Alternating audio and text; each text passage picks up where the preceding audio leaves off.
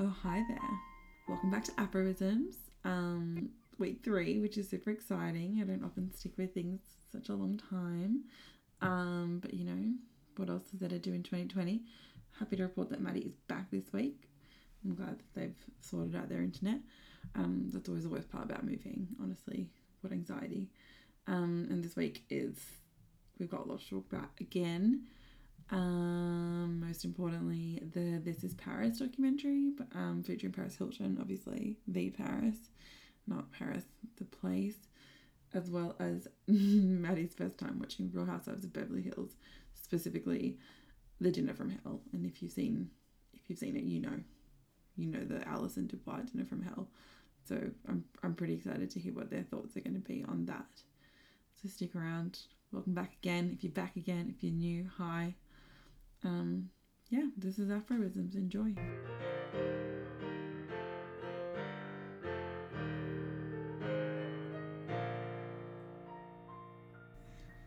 Good morning, Madi.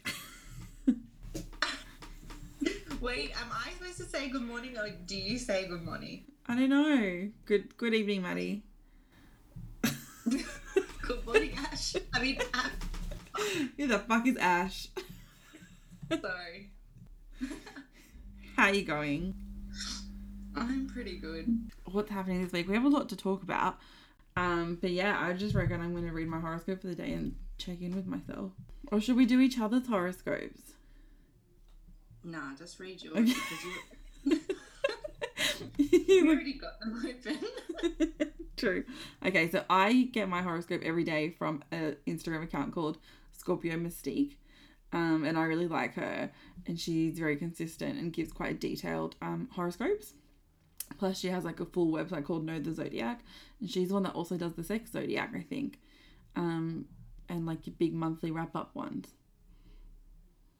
So for Yeah. today, October one, is- huh? Sorry, I forgot. I forgot to tell you before. Her name is um Dose Via, Dose and Via. she she's very good for horoscopes. If um if you like Instagram horoscopes, I highly recommend. We both highly recommend her, don't we? highly recommend. Plus, I think she's got an app as well called Know the Zodiac, so you can really like make it more personal personalized experience for yourself. But I think she herself is a Scorpio, so I have more of an affinity with her. Lovely. October 1, 2020. Welcome to October, Scorpio. Not only does our season begin in 22 days, but there's a brilliant Aries full moon today, too. Oh, maybe that's why I felt mental. Um, at the end of the month, we'll also experience a Taurus full moon, making making this a month that's truly about awakening ourselves to what our passions are and committing to making them a tangible reality in our lives. That can't happen though if we're busy running around in a million different directions, not grounded in who we are or what we desire. Um, today's Aries full moon activates Scorpio's wellness and service sector, and it'd be wise for you to use its illuminating energy to take stock of what truly lights you up and acknowledge areas of your life where you've been running on autopilot. Sometimes we procrastinate because we're afraid of what would happen if we're committed to our success, and other times we procrastinate because our heart's simply not feeling our to do list. It's important for you to know the difference and to be honest with yourself about what you must release at this time. Trust yourself as you make game changing moves and soar. This I feel this today. like I really feel that horoscope. Um, I have a lot going on in my work life that could be changing um, soon. That I've been talking a lot about the fact that I feel quite complacent in my role, and I guess the universe was like, "Here you go, bitch," um, and it really got shook up this week. So I think, I think I need to lean into that and not be quite so terrified about what that means. Yeah, absolutely. And what about the procrastinating part? What do you think about that?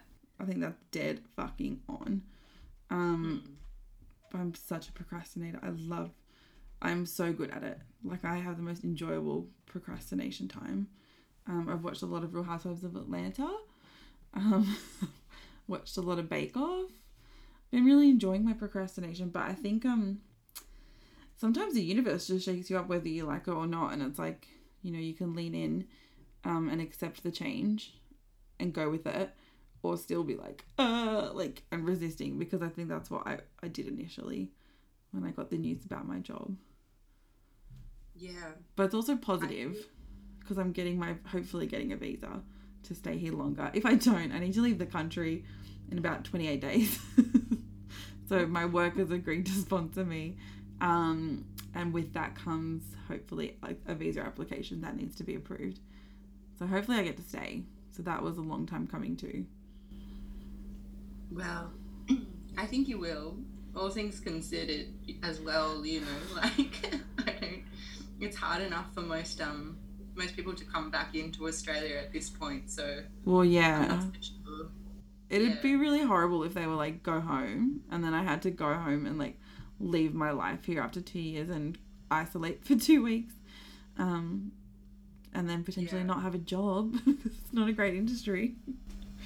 Yeah, that would be really hard, but I don't think that that's gonna happen. Let's Have hope you been not. there for two years? Yeah, I've been here for two years. That's wild, man. I know it's flown by, and I feel like I got really robbed of the experience because it's a two-year visa. For the first six months, I was unemployed and I couldn't get a job, um, and then I had an awesome year and I got a really fun job and I love my job, and it was great. And then it was like, oh, six months on lockdown. So like, I feel like half of half of my visa just was taken from me. Yeah, I feel like so many people feel um, very robbed at the moment. Like that's a common sentiment, eh? Yeah, and the, obviously I'm in like the most like privileged position of it because I'm like, oh, I've been robbed of my experience of going out, but I mean, I stayed employed the whole time, and I have like a nice, happy, safe flat and people that I live with, so it could be worse. Yeah, for sure. So, I was um last when I was listening to last week's episode with Hannah, yeah, I was laughing because uh, Hannah's a Sagittarius, yeah, and I didn't like I didn't um, predict that, but when she said it, you know, I was like, oh yeah, that makes sense. and um, something that she said about lockdown, Tiernan, who's also a Sagittarius, said to me literally two days before, and I was just laughing so much because I was like, what was it? such. That they both wanted to like. They were sick of lockdown. They're so restless, and they just want to go somewhere Oh. else for six months. yeah. Hannah made me laugh Yeah. so much, especially when she was talking about routine being oppression. Oh my god. Does Tiernan feel that way as well? Yeah, yeah. We'll have to have him on one day because he's very funny and he watches a lot of Housewives. So I think that would be very valuable to get his insight. Yes, he was so helpful to me. I just moved house. Thank you, Tiernan, for putting up with me. Now we'll find out who listens to this podcast. If he messages you like, "Oh, no worries, that was cute," you'll we'll know who listens to this. We will. Yeah. All right. So back to the full moon. I oh, so okay. So I was pre-warned of this full moon by witch TikTok? what? Have you have you d- uncovered witch TikTok yet? No, I'm borderline annoyed that you've not shared it with me. Oh, I'm sorry. um. Anyway, yeah, check it out. Witch TikTok? I I think like the key hashtags are just witch TikTok and like black. If if you're into it, black witch TikTok as well. Um. Anyway, so I was pre-warned about this full moon. I was told, you know, it's full moon in Aries, and I think they, were, they said that there was like a crossover with a um, retrograde or Mars retrograde in Aries as well. Ooh. So a lot of people were feeling like really irritable yesterday. I mean, that was me. and I wrote a really strongly worded email, but I made someone read it before I sent it. That was today. So today is my full moon, I guess. So that's why. Um, and I woke up and just rage typed like three paragraphs to someone. And then I made another colleague read it and sent it an hour later. I'm so proud of myself. Sorry, go on. No, no, that's funny. Um, I was laughing because I work for a very intelligent professor who sometimes sends me emails that she is about to send to edit out the words fucking cunt. out of them. That's pretty funny. yeah.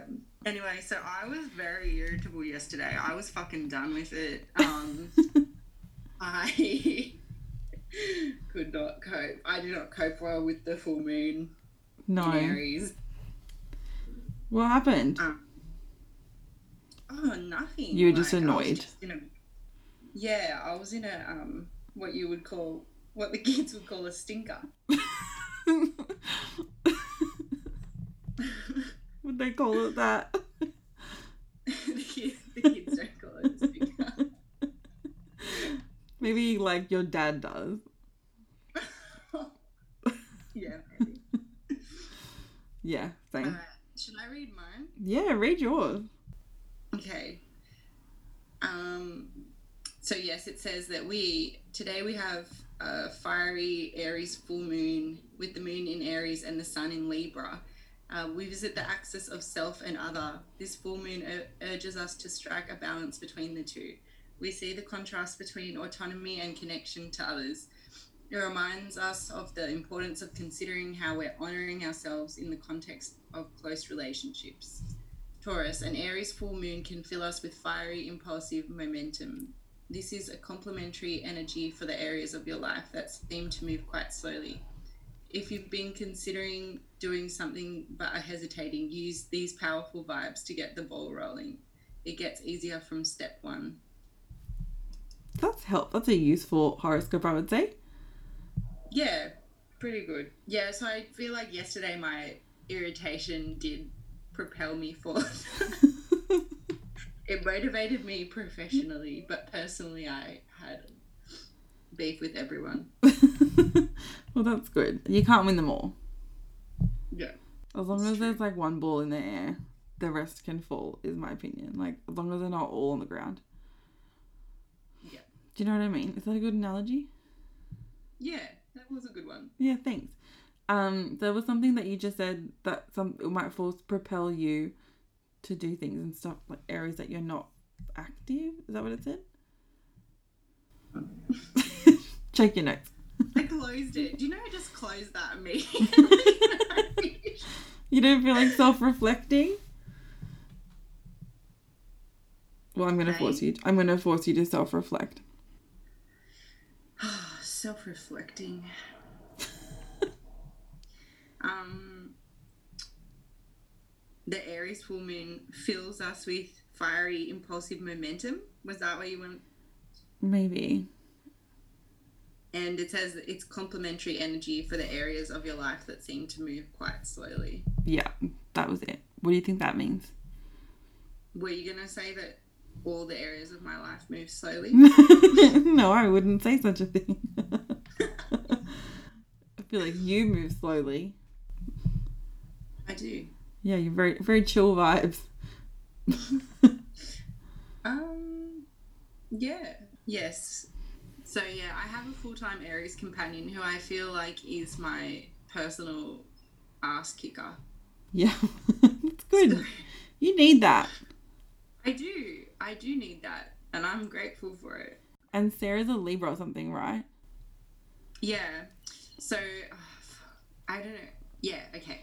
Um, for context, um, I have two femme of color best friends. Yeah. who in different ways um just kick my ass like constantly and i deserve it like i'm not saying like oh poor me like i love it Yeah. for doing it to me um so yeah so except my one is sarah who is a is a cancer sorry oh, she's a cancer. is a cancer um and i don't know in what ways cancers kick your ass but for, she does i'm not sure how she does but she does I feel like they're more- sweet and earnest. Do you know what I mean? They keep you real and they're very supportive and loyal and like nice. And so they keep you kind of honest or like a good friend Yeah. kind of thing. A hundred percent. Actually, that's so true. Sarah keeps me honest, and also my sister Ellie, who's my other best mate, Yeah. um, cancer too, and she fucking keeps me honest. Like if I say one thing that's even slightly exaggerated, she's like, uh, uh, uh, don't exaggerate. See? Um, Also, I feel like cancers they're they're a water sign, so they probably bring like emotion into your life as well, or maybe like help you remember to have them. Do you know what I mean? for sure. Yeah, yeah. So I have my my water sign BFF, and then I also have my um fire sign. And you're an earth sign. and I'm an earth sign. And I feel like Karina is like, you know, in like Mad Max, What? seen Mad, the new Mad Max movie? Like the, The one with? Charlize? No, I haven't. Yeah. Have Haven't. you seen it? Nah. Oh, well, the whole movie is like a chase, like between these um, women who are trying to escape these oppressive, like men who are like machine heads, I guess. And um, there's like they have this big truck that chases the other truck for the whole movie that like just spurts fire out the back, and I feel like he's like driving that fire truck. It took me a couple of minutes to realize where you were going with this, and then I was like, "Oh, Karina's the fire." She's like the crazy fire truck that propels me, that keeps me driving yeah, towards the green place. she's just like is- pure like energy and like amazingness and just dynamic and one. You know what I mean? Like anyone around her would feel like that. So she's she's a good presence. I feel like in your life. Yeah, hundred percent. Also, while we're talking about Charlize, real quick, my best friend Chris, he um is a Libra for what it's worth. He moved into a new place recently in Melbourne, and the building's like really, really, really nice. And then downstairs there's like a cinema. You know how some like fancy apartments have cinemas and private whatever. There's just like one pic, huh? What do you mean? The, sorry, the apartment has a cinema. Not his apartment, the building, like the building of apartments. There's like a private cinema for people in the apartments. You can go and book a movie and book the place out and watch a movie like in the theater. In Melbourne? yeah. What the fuck? Yeah, it's a real place. It's amazing. Um, and Chris was like, How come there's only one picture of one celebrity on the wall? There's just one giant picture of Charlize Theron.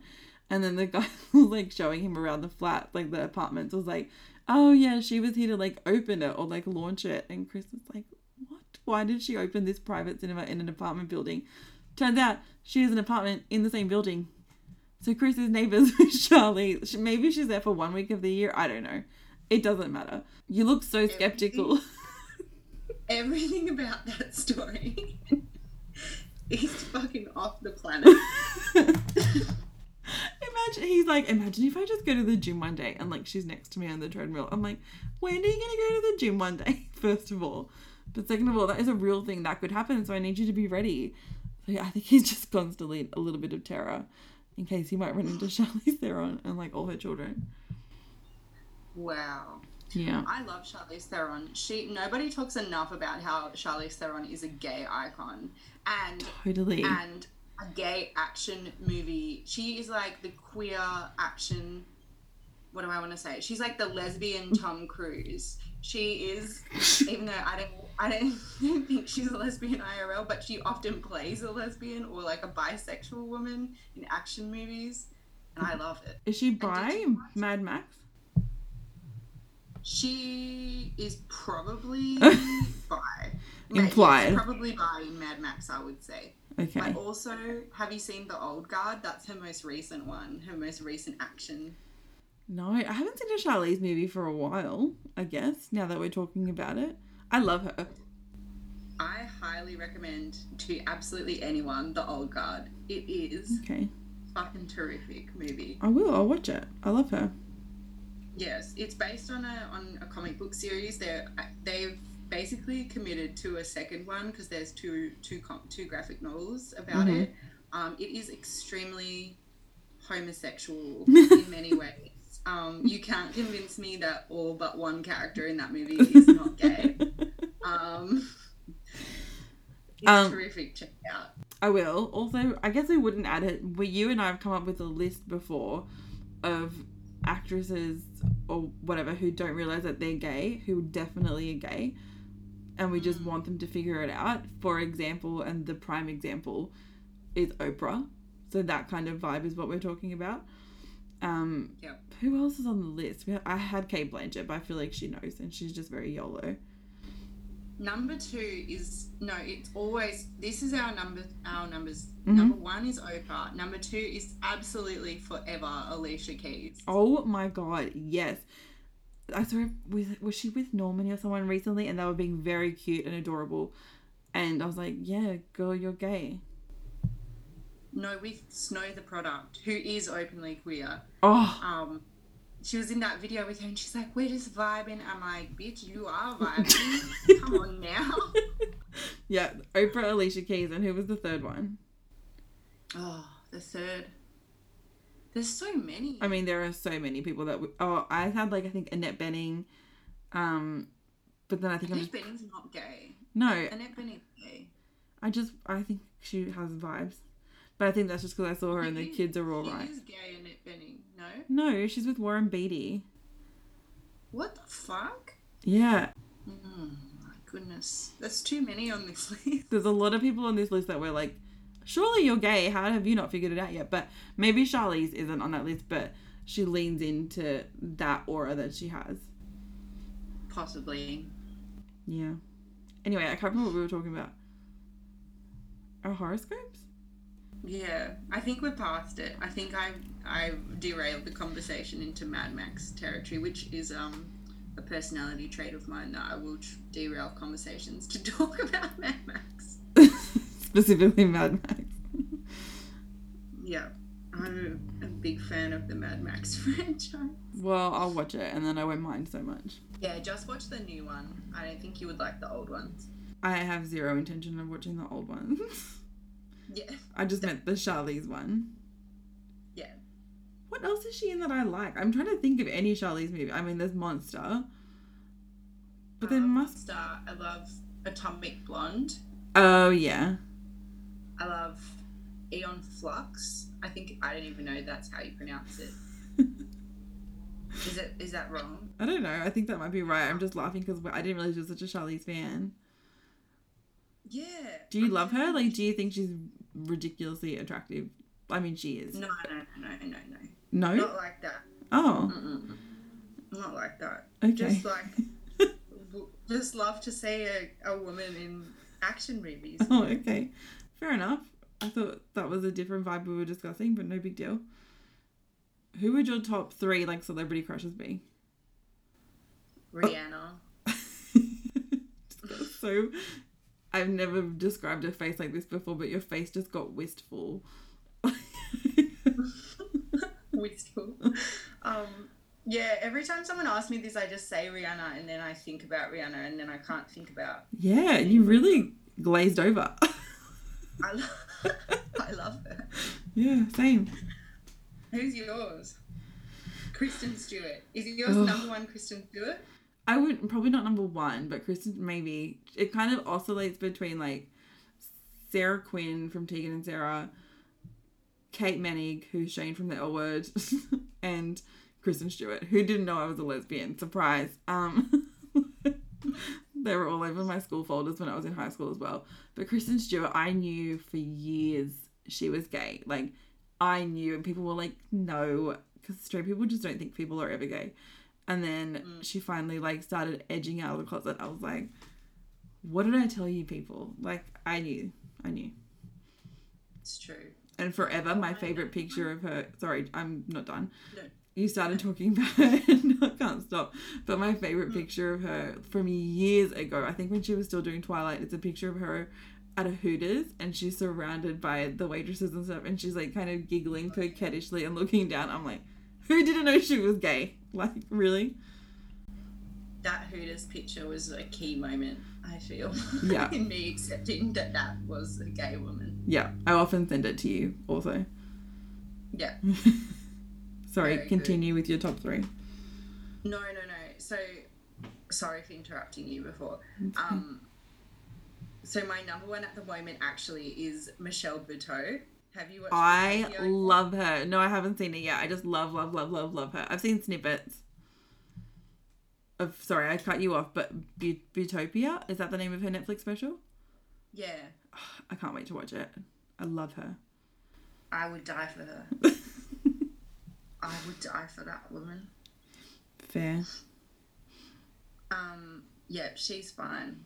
Yeah. And there's someone else recently that I was going to tell you that I was like, I'm obsessed with them, but I forgot who it is because, yeah, Michelle Buteau and Rihanna are Mhm. taking up All of your yours. half of my brain. Fair enough. What happened to Lizzo and Nicole Byer? Oh, yeah, Nicole Byer is my other fave. Liz, I do like Lizzo.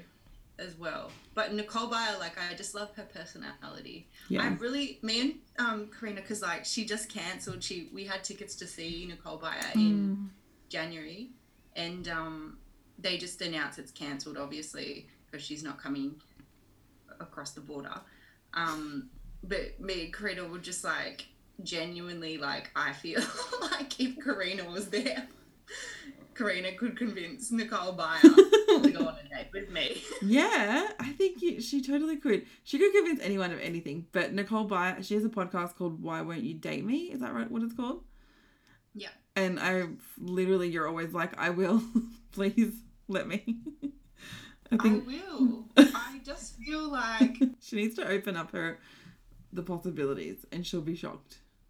No, she's she's bi. She's openly bi. Oh, But she, I think she thinks, you know, because she's like femme and, you know, some like femme people of color, you know, they have trouble Mm. sometimes um, getting, for some, for God knows what, what reason, um, I guess femmephobia maybe, but, or just like disgusting beauty standards. Mhm. But, um, like, they do have trouble apparently trying to get Butcher's attention.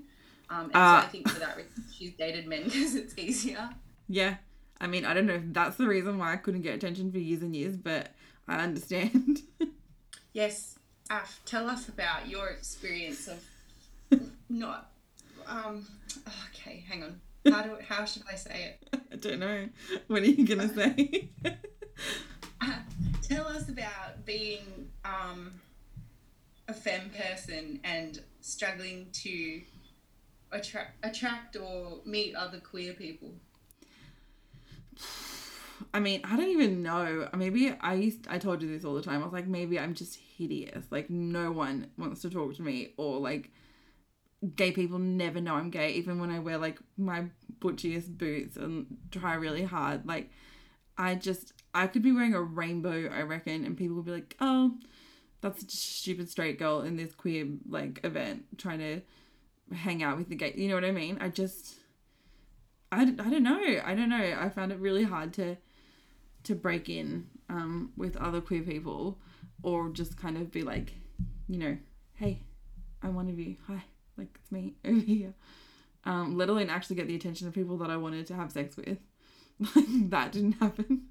I went to a queer event last year called Aphrodite, which Aphrodite, I said that's so Aussie, Aphrodite, which is the funnest thing ever. And when I got there, they were like, oh my God, we've been waiting for you. Like, as soon as the ticket order went through, we were like, is this real? Do we really have a real Aphrodite like attending?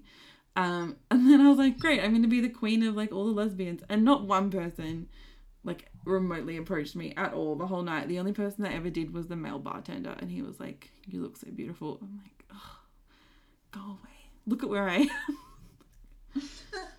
yeah, I don't know. What do you think the reason is? Like, what would you I'm ugly. say? No, that's obviously not the reason because it's a common a common issue. Yeah. Even um, even Sarah, like SG, she you know she struggles with it heaps. Karina does it because she's a top. she's Karina would be like, hello, pay me attention. I'm here. You're welcome. yeah.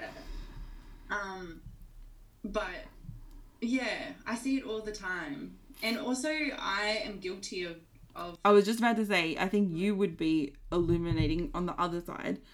Um, because we've kind of talked about this before. It's like a lot of femmes like me are like waiting for someone to approach or be like, hello, we're here. Let's make a lot of eye contact throughout the evening and then go our separate ways. sorry, sorry, Chico. Is that your dog? Yeah, sorry. It's Chico. Sorry. Chico. Chico. What the fuck? Sorry about that.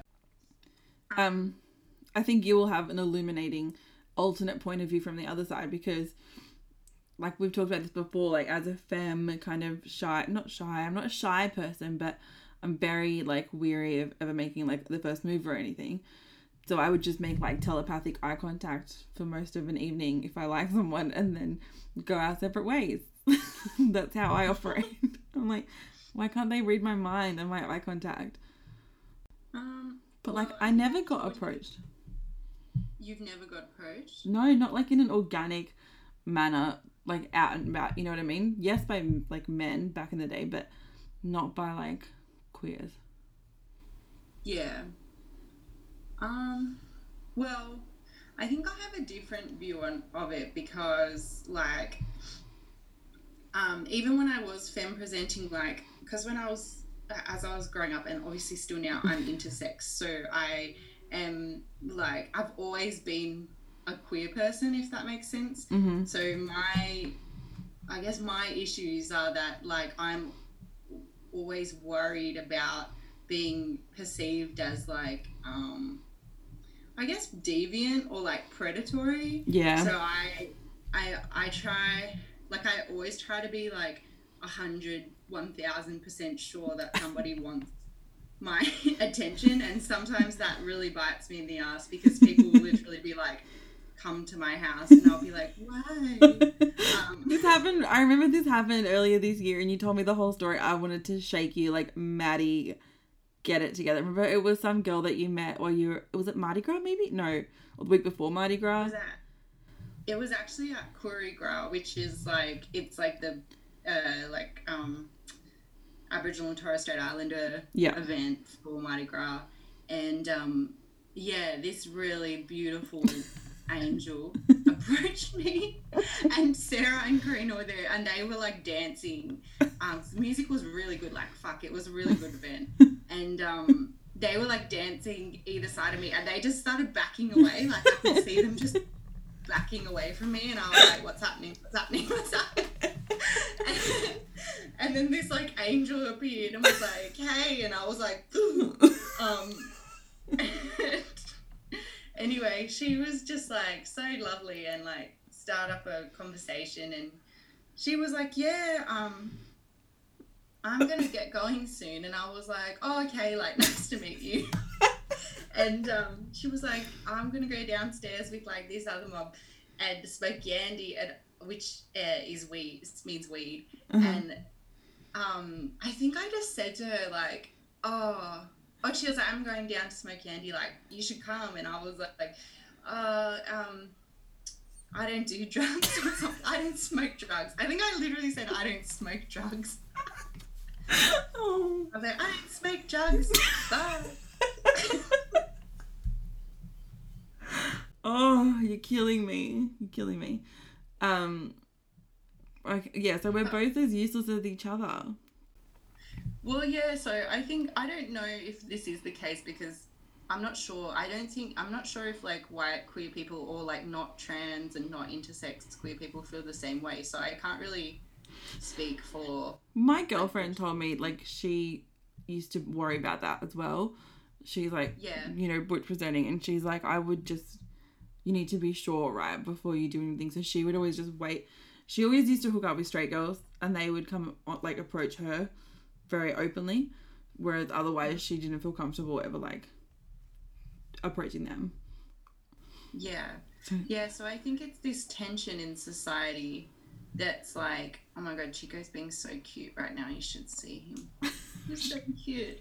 Um, I think it's like this tension between like, you know, visibly queer people being worried about um, homophobia and being concerned about being um, framed as predatory. And then at the same time like fem invisibility and fem i guess femmephobia Yeah. and this kind of thing. But i think like with butchers like often butchers not always but often butchers are like really do like femmes and want femmes to like them back but We like them yeah. back. We're like, hey, but only in our minds. Yeah. Anyway, it's a mess. Oh, but also the other day, I want to tell you this one.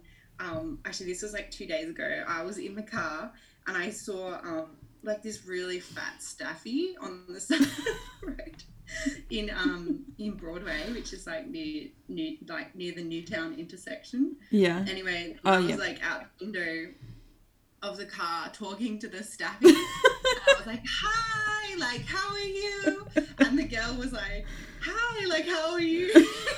Staffy, and I was like, "No, no, no, the dog." god, why are you so adverse to meeting people? I mean, COVID, I guess, but you know, in general. I think after COVID, like I was thinking about it the other day, like I think after COVID, like I'm gonna have to be launched. Probably by career.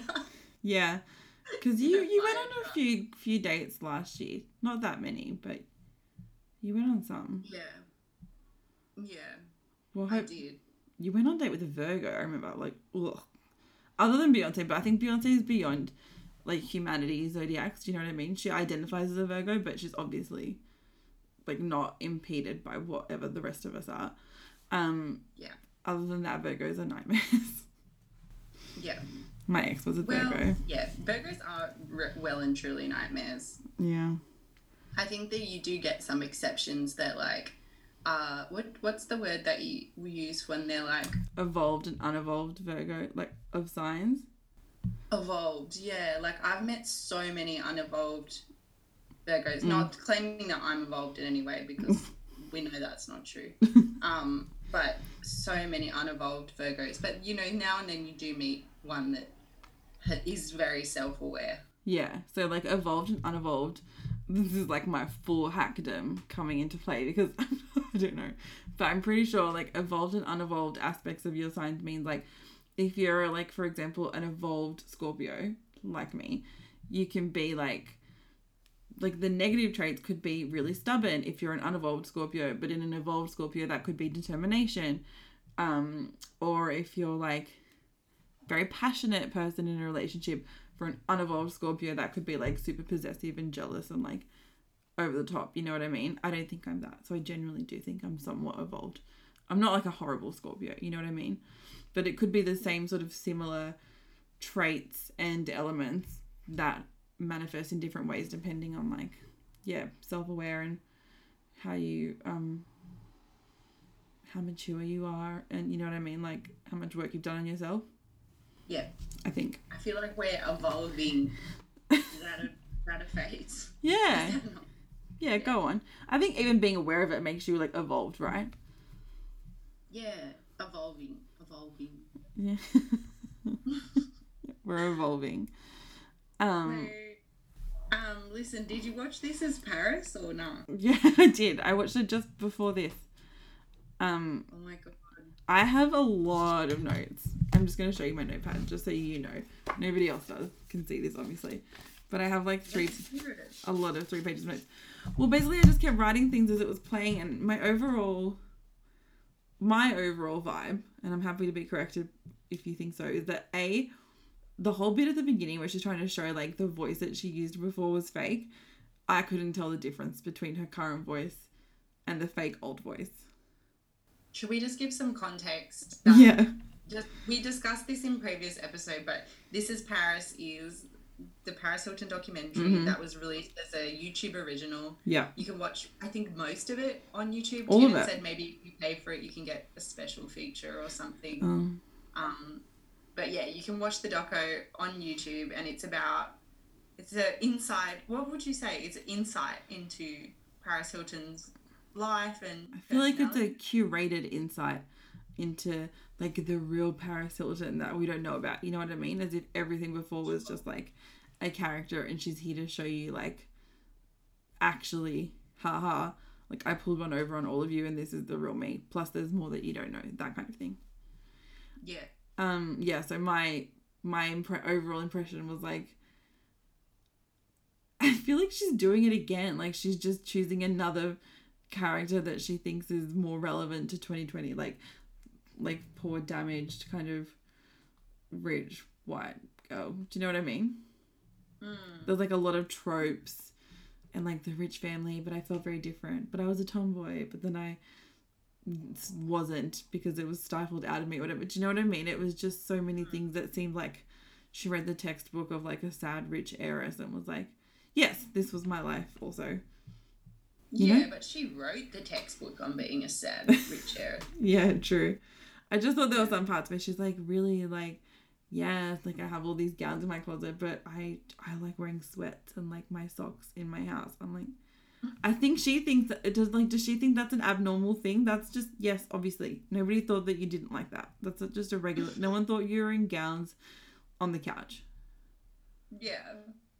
Do you know what I mean? Um, yeah, the one billion dollars thing. So like she kept mentioning that like she Yeah. just wanted to make a billion dollars and then she'll be okay. Yeah. The one billion dollars thing absolutely murdered me. Yeah, I was same. like, what are you talking about? Yeah. Like that was so wild because like in Sydney there was someone who won the lotto like a week or two ago, right? Yeah. And they went, I think Karina will probably correct me because I'll probably say the wrong amount, but I think they won $60 million, right?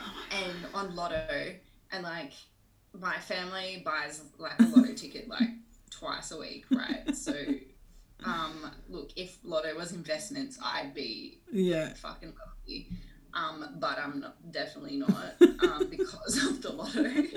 um, but this person won so much money, and I was like, you know, if I won sixty million dollars, I could buy like almost everyone in my family a house, Yeah. and still have heaps of money left over. Yeah. A shit ton. like, I remember- I to never work again. Never work again. Travel like a fiend. Have the best time ever.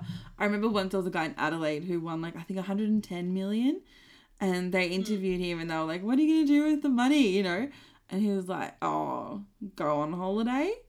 And I was like, "Oh my god!" And like, "Where, where?" Are you? Like they're trying to get some more excitement out of him. Like, "Where are you gonna go on holiday?" And he was like, "Oh, might go to Melbourne." And I was just like, "Oh my god." This 110 million dollars has been wasted on this 60 something year old man who might go to Melbourne with it. Like, I just wanted to die. He probably will like end up doing something really useful with it. He'll probably be like, "Oh yeah, like I went to Melbourne," and then he'll like give the rest to a hospital or something. yeah, that would be amazing. I Yeah. hope he does. But then, like personally, Paris Hilton is committed to personally having one billion dollars, Yes. and I was just like, there is like no reality where I could imagine any single person needing one billion. There isn't. There's no need ever for a human to have a billion dollars. Yeah. There's just not. Um, so I couldn't tell the difference between her voice. The billion dollar thing, she said a lot. Her hair extensions still suck. Um, there's, I could still see them. I was like, bitch, it's 2020. If you're nearly at a billion, you might need to freshen those up. Um, but I feel like she was retroactively trying to rewrite history to make it like she was in on it or something at the time. I don't think she was. I do think she was just like, yeah, I could make something out of this, but it was genuine. Do you know what I mean? Mm. I don't think she was like thinking ahead back then of like, let me portray this character. I think she was just living her life that way. Yeah. If that makes sense. I agree. I think it was like organic for her to behave that way. I'm not saying that is actually who she is or anything. Like Yeah. I do understand that she had to perform to be as successful as she is, but I think it came like it was organic in this, in a sense that like she could feel that's what other people wanted from her, so she was delivering. Yeah. that makes sense. Yeah. Um, and then Nicky Hilton appeared as well throughout, and she's just so annoying. She's so Mhm. annoying and so affected, and I guess she's married like an earl or something, and she lives in the UK, and I just found her irritating. She's like, I never do this. I never do interviews like this. And I was like, Yes. okay, what you're adding so much to the experience. Thanks. You have like a full read on the Hilton. ready to go. Um, Told you I have notes. I just felt a lot of things. I couldn't really enjoy it because I felt like it wasn't really authentic. Like she was, it was still a fake, authentic thing. You know what I mean? Like she was trying to show us the real her, and I was like, this is nothing of this is surprising. It had every element and note that I expected of this documentary. There was like allusion to a childhood trauma, and then it was this was my fabulous life, and then it was but I was playing. You know what I mean? Everything just felt so like I was ready for it. There was nothing surprising. yeah. Yeah. Um, yeah, look, Nicky Hilton was not portrayed in the best light. Mhm. Neither, I mean, Kathy Hilton came across as a monster. Yeah, and Kyle Richards. So Kyle Richards from Real Housewives of Beverly Hills is Paris's auntie, And all the childhood videos, like the camera that she's like they're filming Paris, is Kyle being like, Aren't you so pretty, Paris? Don't you feel pretty? Aren't you the pretty one? I'm like, Kyle, you're a demon. And Kyle's always like, I did her makeup whenever she came to my house. I'm like, Yes, you are a bitch face demon. I hate you on Real Housewives and you you did this. Like she's just so irritating. Yeah. I hate her. Yeah. Look, I think we all knew that the Hiltons were demons in general. Yeah. Um, it was I don't know. I guess it was. I didn't want to say surprising, but I didn't realize that, or like I'm not sure. It sounds like you didn't buy that they victimized Paris, but Karina, I I'm not gonna. I'm giving Karina full credit for this line. Um, I'm not stealing it from her because she'll beat me up if I pretend that I thought of this. But Karina said to me because we were watching it together yeah. that she was like, white families will really outsource corporal punishment. Okay, I will. like, they yeah. are so rich they will pay people to abuse you. Yes. So I was going to touch on the childhood trauma part because I was like, it was alluded to a lot throughout the documentary. And then towards the end, you find out what it is. Um, but I was just going to say really quickly before we get to that new news. I didn't realize at the time when she her sex tape was released, first of all, without her consent, which is disgusting, but she was 18, and that disgusting bastard Rick Solomon, who later ended up mm. marrying Pam- Pamela Anderson, I think, he was 38 and she was 18 at the time, like in 2004 when the video happened, and then he's the one that released it. That's disgusting. Everything about that was so hideous. Yeah. I really felt for her. I was like, yeah, that's like such an abuse of trust. And then you find out what happened to her as a kid, and you're like, okay, that's even more of an abuse of trust. So, like, no wonder this girl is like a perennial child who doesn't want to grow up.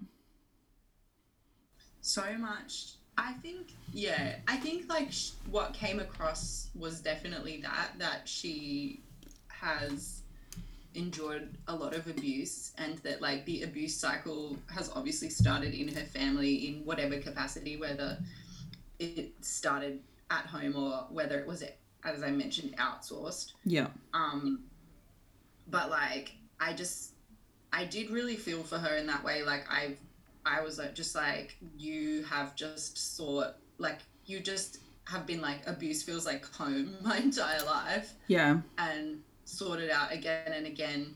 And that's not your fault. And I hope that it stops. Yeah, I hope you're able to break out of it. And it looks like that was sort of that was sort of the note they finished on. Like she's trying to move in a different direction. She's trying to like change that cycle. And I think that like everybody does get to that point eventually. Well, maybe not everybody, but everybody tries to get to that point. Yeah. When she mentioned like she Yeah. was in like five romantic relationships that ended up turning abusive, thought that was disturbing. And also how she has a different computer for every relationship she ever had because then she just gets a new one in case her boyfriend's trying to hack her computer. I thought that was so wild. She literally had three stacks of laptops like in her house. It was the most bizarre thing I've ever seen.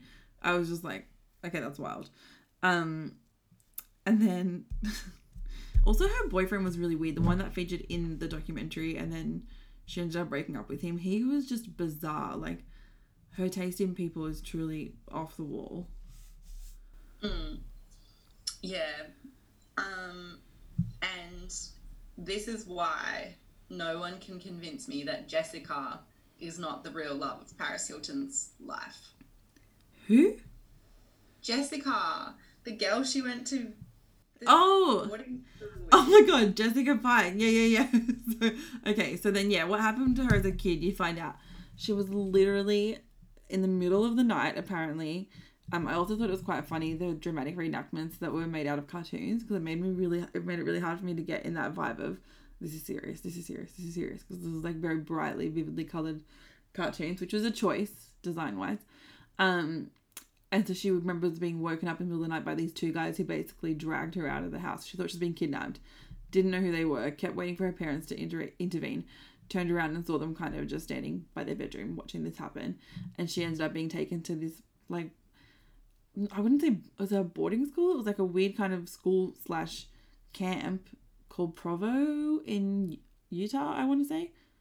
Um, and it was like she was put in like solitary confinement and like they doled out corporate punishment, as you said, and made to do lots of manual labor. And while she escaped from a lot of other places that her parents put her in, this place she couldn't escape from.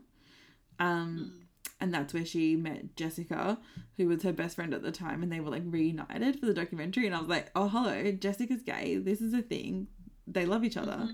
Um, and so she kind of brought some of her old roommates and stuff to her present day life to sort of raise awareness about this really dodgy fucking school. And a lot of the people that said they had sexual abuse happen to them as well in that place. And now they have students there as young as like eight, which is so horrifying. Nah. Nasty. Yeah. Yes. Jessica and Paris forever. um, this was my main takeaway. Yeah, I was gonna say, is that your key point? my main takeaway from this documentary is that, um, yes, Jessica is the love of Paris Hilton's life. totally. Nobody can convince me otherwise. Yep. Not even Paris Hilton. Um, I'm so glad that they've found each other and they're living happily ever after. I hope they do. I really want that for both of them. Um, also, They are they are good. right now. Right now. My main They're take, living happily ever after. my main takeaway that I wrote down that I'm like I must have written this quite tight. I just wrote droopy eye fixed question mark. So I think she had her eye kind of um cosmetically altered because? Paris it used to be a little bit droopy one of her eyes Oh. and that's gone now. So that was my main takeaway. I'm such a horrible person. Um, but yeah, I didn't know about that school thing, that situation. I think like I'm a bit desensitized to institutional abuse because I was just like, yeah. Fair. Yeah, I was yeah, like, this doesn't seem real. I just didn't think it kind of sounded real. And I remember waiting for a really long time trying to figure out what the trauma was that happened to her as a child. And then I realized, like, oh, it was the school. It's the school. That's what they're talking about. That was the trauma. and it took me so long to get there. I was like waiting for another secret.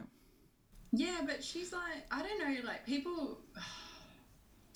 This is the thing about institutional abuse, right? Like people will act like, oh, we we didn't know that like our child was being abused. Like, you no, you did because you paid money to Yeah. have them abused. Yeah. And this is like, oh, we didn't know they were being blah blah blah.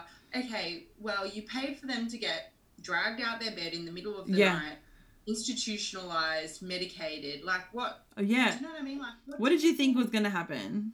Yeah. Yeah, and then like I I don't know. Like I think that is the thing about institutional abuse. Like um, it's not just like that it happens in schools. It's that like institutionally, like as a society, we just are like, oh yeah, that's that's the way things are. That's how you like discipline someone Yeah. for example.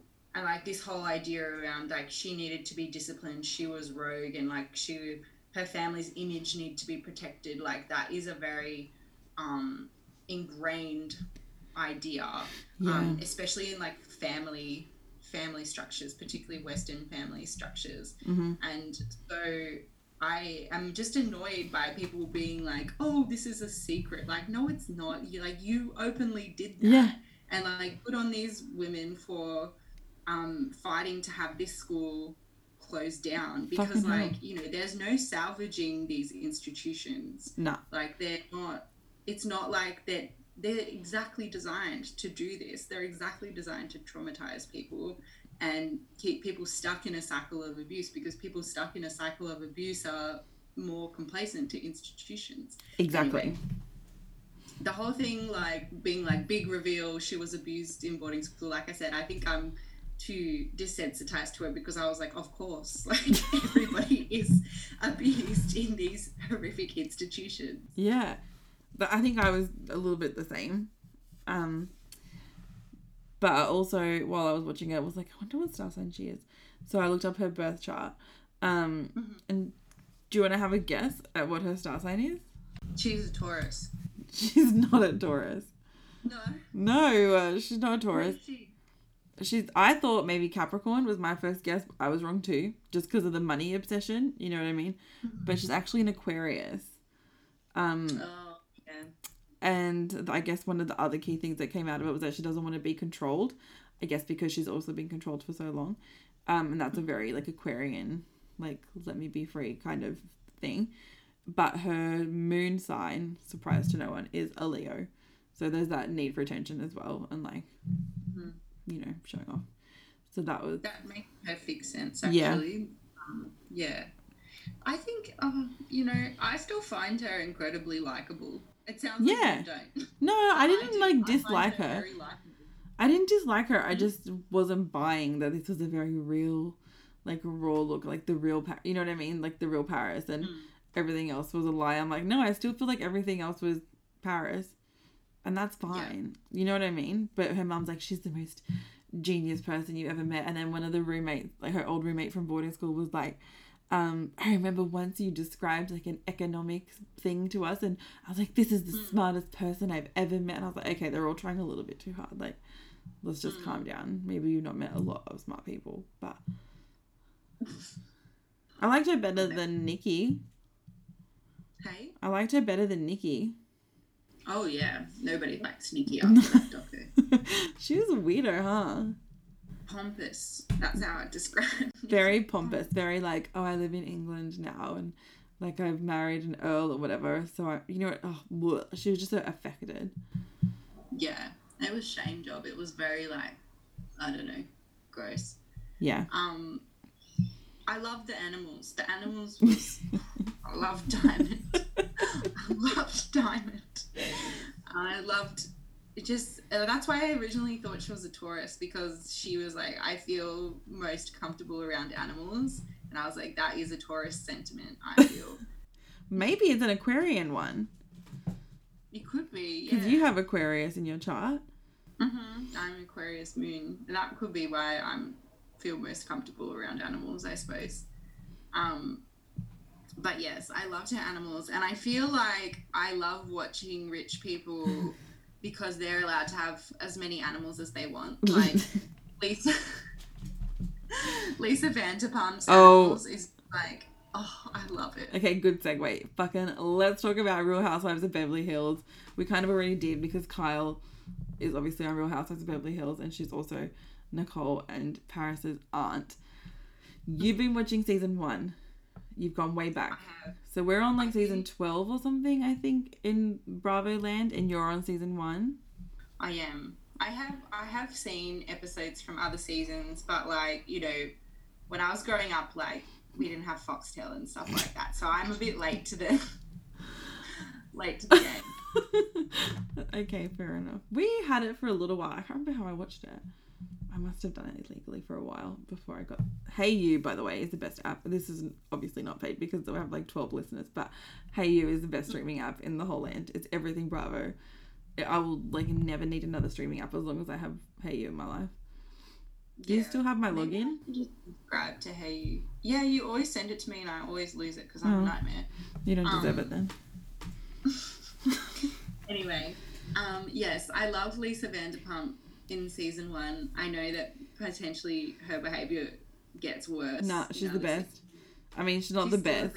Yeah, she's still the best. I don't think she's like Hannah and I talked about this last week um on the podcast. What happened at the end with Lisa was just so horrible because she was grieving and she literally just lost her brother and that was the season they chose to take her down. So while I don't think she was like perfect in that season, nor is she perfect in Vanderpump Rules, I just think that was the most disgusting, cold, like heinous takedown of all time. Yeah, But I I still seen, but I we will we can discuss it later. Yeah. And you and Hannah discussed it. Hannah, Yeah. sorry, you and Hannah discussed it. Yeah. Um, I live for Giggy. Uh, me and Imogen, we like Imogen just like comes in and out of the room watching it, and she's like Giggy, and we were just like, look at him. He's adorable. He has like I think stress related alopecia or something. Um, so he's mostly a hairless little thing, which is why he's always wearing like cute little jumpsuits and stuff. An angel. He's Giggy so is an angel. Beautiful. Yeah, Lisa calls him a sex monster. Yeah. Um, so tell me your thoughts. You've seen season one now. Where are you at? I mean, I don't really like any of them except for Lisa. Yeah, fair. They're not. There's no really likable people. Um, You know, I, it's don't- I not mean, I don't that. mind. I don't even mind Ken. Like Ken's okay. Yeah, Lisa and Ken are probably my favorite couple. Um, I can't fucking stand Camille in season one, but I started watching season two and she's a bit more acceptable. I told you she does a big turnaround. Yeah. Um, she really needs to sort it out. I can't fucking stand Taylor for one second. I Yeah, Taylor cannot cope with Taylor. I just something about like skinny, fragile, I know. I mean, I think women. she was definitely abused by Russell. Like that was a very dark relationship she was in. Hundred percent. Yeah, I just can't stand to watch it. she's very. I hope he's fine, but I hated it. Yeah, she's irritating as hell. Do you like Adrian? I do like I do like Adrian at the moment, but I heard that she gets a lot nastier. Yeah, it's so good. you like it? I love everything. Beverly Hills used to be the best franchise. Yeah. Um. So, any other thoughts before we get to the episode? I love watching Adrian bully Paul Native. Like Poor native, Paul Nassif. Nassif, sorry, sorry. Who's Paul Native? No one. Oh no, he's just a fellow I know actually, Paul Native. Oh, Sorry, Paul Nassif from Botch. Because I watch Botch. I I have I watched Botch quite a lot because I love free to air TV. yeah. And you know I love I watch free to air um, reality TV all the time. Yep. That's why I've never seen it. You've never seen Botched? I love Butch. I mean, normally I never see the shows that you bring up. I'm like, I don't watch free to air. I I don't know. Yeah, I don't know. Yeah, it's just a habit. I've just watched free to air TV my whole life. Um, so I love garbage fr- that's free. Um, but Paul Nassif, watching him get bullied by Adrian is it's like chef's kiss. Like it's delicious. I love it. yeah. Um, when his kid breaks his nose and she's like, "Oh, doesn't hurt? Like it's not that bad." I'm like, that is fucking funny. yeah. She's very funny with Paul. I love that. Um, Kim is an absolute nightmare. I have no idea what's going on. Kim is actually, I think, regardless of all the other issues that she has, which will become uncovered, she's also hmm. just not a nice person, like at hmm. all. She's awful. Like hmm. that's her true self, I think. Really. I, I feel so. bad for her, but also once again, I can't. Like, I really struggle with people that self-victimize. Like, I, it's like I don't know, probably to do with my own issues. But whenever someone's like, "Ooh, Mm. someone come and look after me," I'm like, "Stop." Why are you friends with me? I literally complain about things all the time. No, complaining is not the same as Oh, self okay, victimizing. okay. Like for me, self victimizing is like making other people responsible. Oh, yeah, no, we and never do that. you do that. No, absolutely not. But like thin white women, they they get in a habit of it because people. so, No, and also like when they cry. yeah.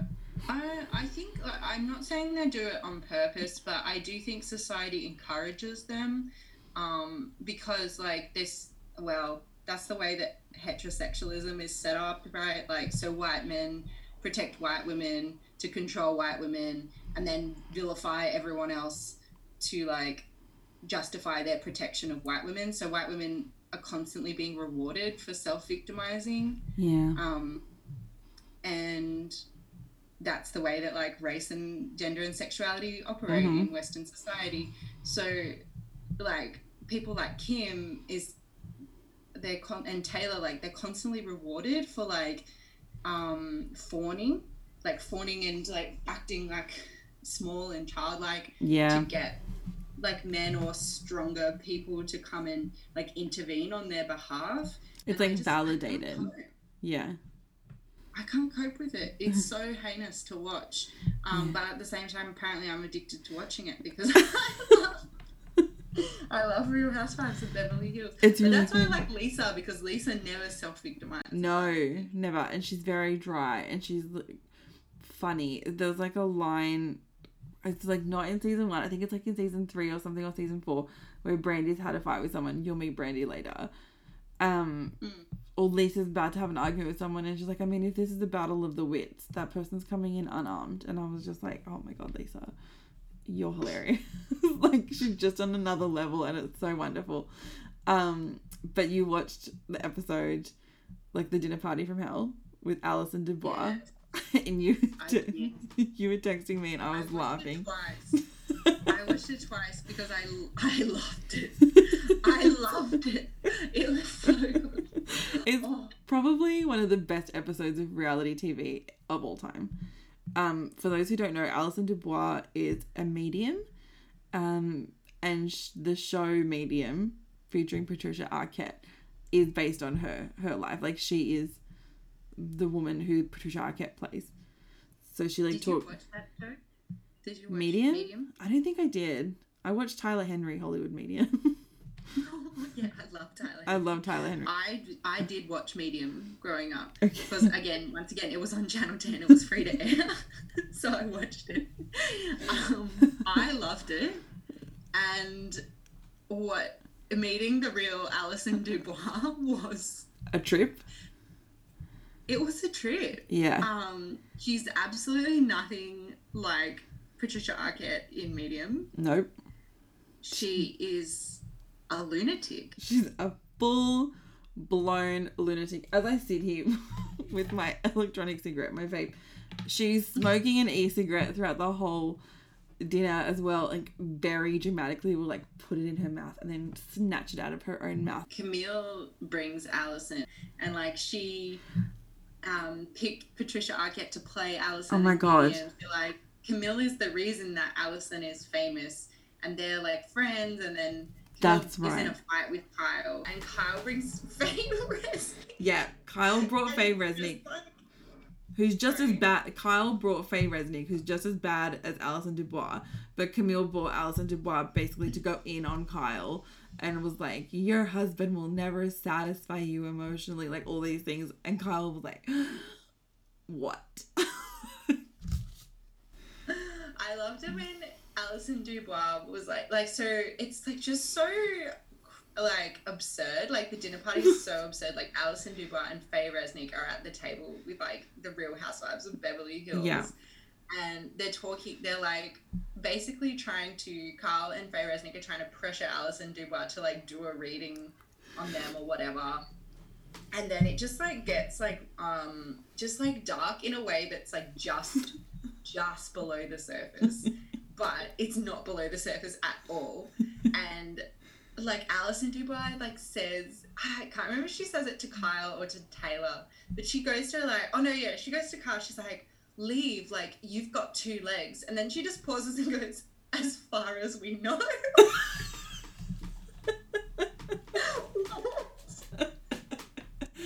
yeah. It's Oh, so was so good. weird. it's so weird. It's just one of the most bizarre things I've ever seen. It's brilliant. I think to go along with this episode, I'm gonna have to post a picture of her face, um, from Yeah. that scene because yeah, just post the e-cig like yeah, the, the e-cig smoking face. Um, yeah, I will never look at Medium the same. Not that like I was gonna rewatch Medium, yeah, but um, that lunatic is apparently locating people's children when they go missing, and I don't know. I don't know. Does she still have a job after that show? I'm not sure. I fucking hope not. Um, yeah. Anyway, Dinner Party from Hell is definitely the best episode of season one Yeah, for um, sure. of Real Housewives of Beverly Hills. And the stars of it, the star of Real Housewives of Beverly Hills is Giggy. Yeah, obviously, everyone knows that. Yeah. Um, and then you find out, of course, at the end of season one that Kelsey Grammer, who's Camille's husband, who was doing a show on Broadway, who was straight, um, while she was living in LA, and he told her to do the show to like entertain herself. He was cheating on her the whole time, and he shacked up with somebody else, um, and let her know they were divorcing. And so after that, and plus also realizing that the audience absolutely despised her, she came back in season two a lot nicer and like humbled. Yeah. I feel like it was clear from episode one of season one that Kelsey was gonna leave Mill. Like, so I was like, okay, this woman's married to Kelsey Grammer. That's strange because Kelsey Grammer is absolutely gay. Um, and then I was like, he's not, he's not gay. And then I was like, oh no, he is gay. He's just married to this lady. Um, and then I was just waiting. Like, I just felt like I was waiting for the whole season for Kelsey Grammer to be like, I'm not coming back. Like Yeah. we knew, I I feel like we knew from the moment he left he was not coming back. Absolutely not. And he was like, I think he said something even to the camera, like he did a little head and he was like, I think this will be great for Camilla, you know, something to keep her occupied. I was like, keep her occupied from what? Like, why? What are you talking about? Like, it mm. was very bizarre. Yeah, that was extremely. And then he brought her to the premiere of his show as well and barely spoke to her. And it was, by then, he was already living with somebody else. Like, it was just so weird. I know. I know someone that was a flight attendant with the woman that he married, Kayte or whatever. Kayte, K A Y T E is how her name is spelled. Um, Really. and they used to be flight attendants together. And she's like, good for her. I was like, no, not good for her. Look, you would have to pay me a lot of money to marry Kelsey Grammer, which I guess he does have a lot of I mean, money, but he probably made her sign a prenup because he didn't make Camille sign one, and she got like what was it like fifty million? yeah, good for fucking Camille because they were married in California. So if you don't have a prenup, it's like fitty fitty. Yes, go Camille. Yeah, maybe he did make the new one sign a prenup. Oh, then you'd have to stay married to him just to have access to the cash. Terrible. Gross. Um, well, I'm glad that you're finally on the Beverly Hills bandwagon. I am. I'm halfway through season two, so we can recap season two next episode. Nice. You're making great time. Um, also, have you seen any of Potomac? Potomac. I haven't, but I'm really Oh looking God. forward to it. It is so good and so wild. Like, I'm gonna have to have a rewatch of the last episode before I can even talk about it. But just like, fuck, wow, wow, this is one of the best seasons of all time of Real Housewives ever. Excellent. Um, well, that's pretty much all I have for this week. Did you have any other pop culture gossip that you wanted to discuss? No, well, always, but I think that'll do us for today. okay, let's wrap it up. Is that what you're saying? I think so. Okay. Well, then on that note, good good morning. Good morning, Madi. Good evening. Fucking, I'm I might, might be starting to hate this. Um, or I, I don't know if it's adorable or just dumb. It's both. It could be both. True. See you, Madi. Bye. oh man, I know I really needed that laugh. Um, so thank you guys for listening. Um, I hope you're enjoying Afroisms, the podcast. A friend of mine messaged me the other day to tell me they were listening while they were working from home and that it felt like kind of being in an office and listening to like friendly like chat and buzz around you and it made her feel happier about working from home alone and honestly that made me feel really happy and I hope that that's what this vibe is um, for you if you choose to listen or whatever. Um, but we're really enjoying it, so come back and listen again. Tell your friends. Don't forget to subscribe, even though I hate saying that. Um, we would really appreciate any reviews or likes or ratings um, that you offer us. And if again, if you have any questions about astrology, please let us know, or dating or whatever pop culture. Um, let us know. We'll talk about it. Um, but yeah, hope you have a lovely day or evening, depending on whenever or wherever you are listening to this. Um, see you next week.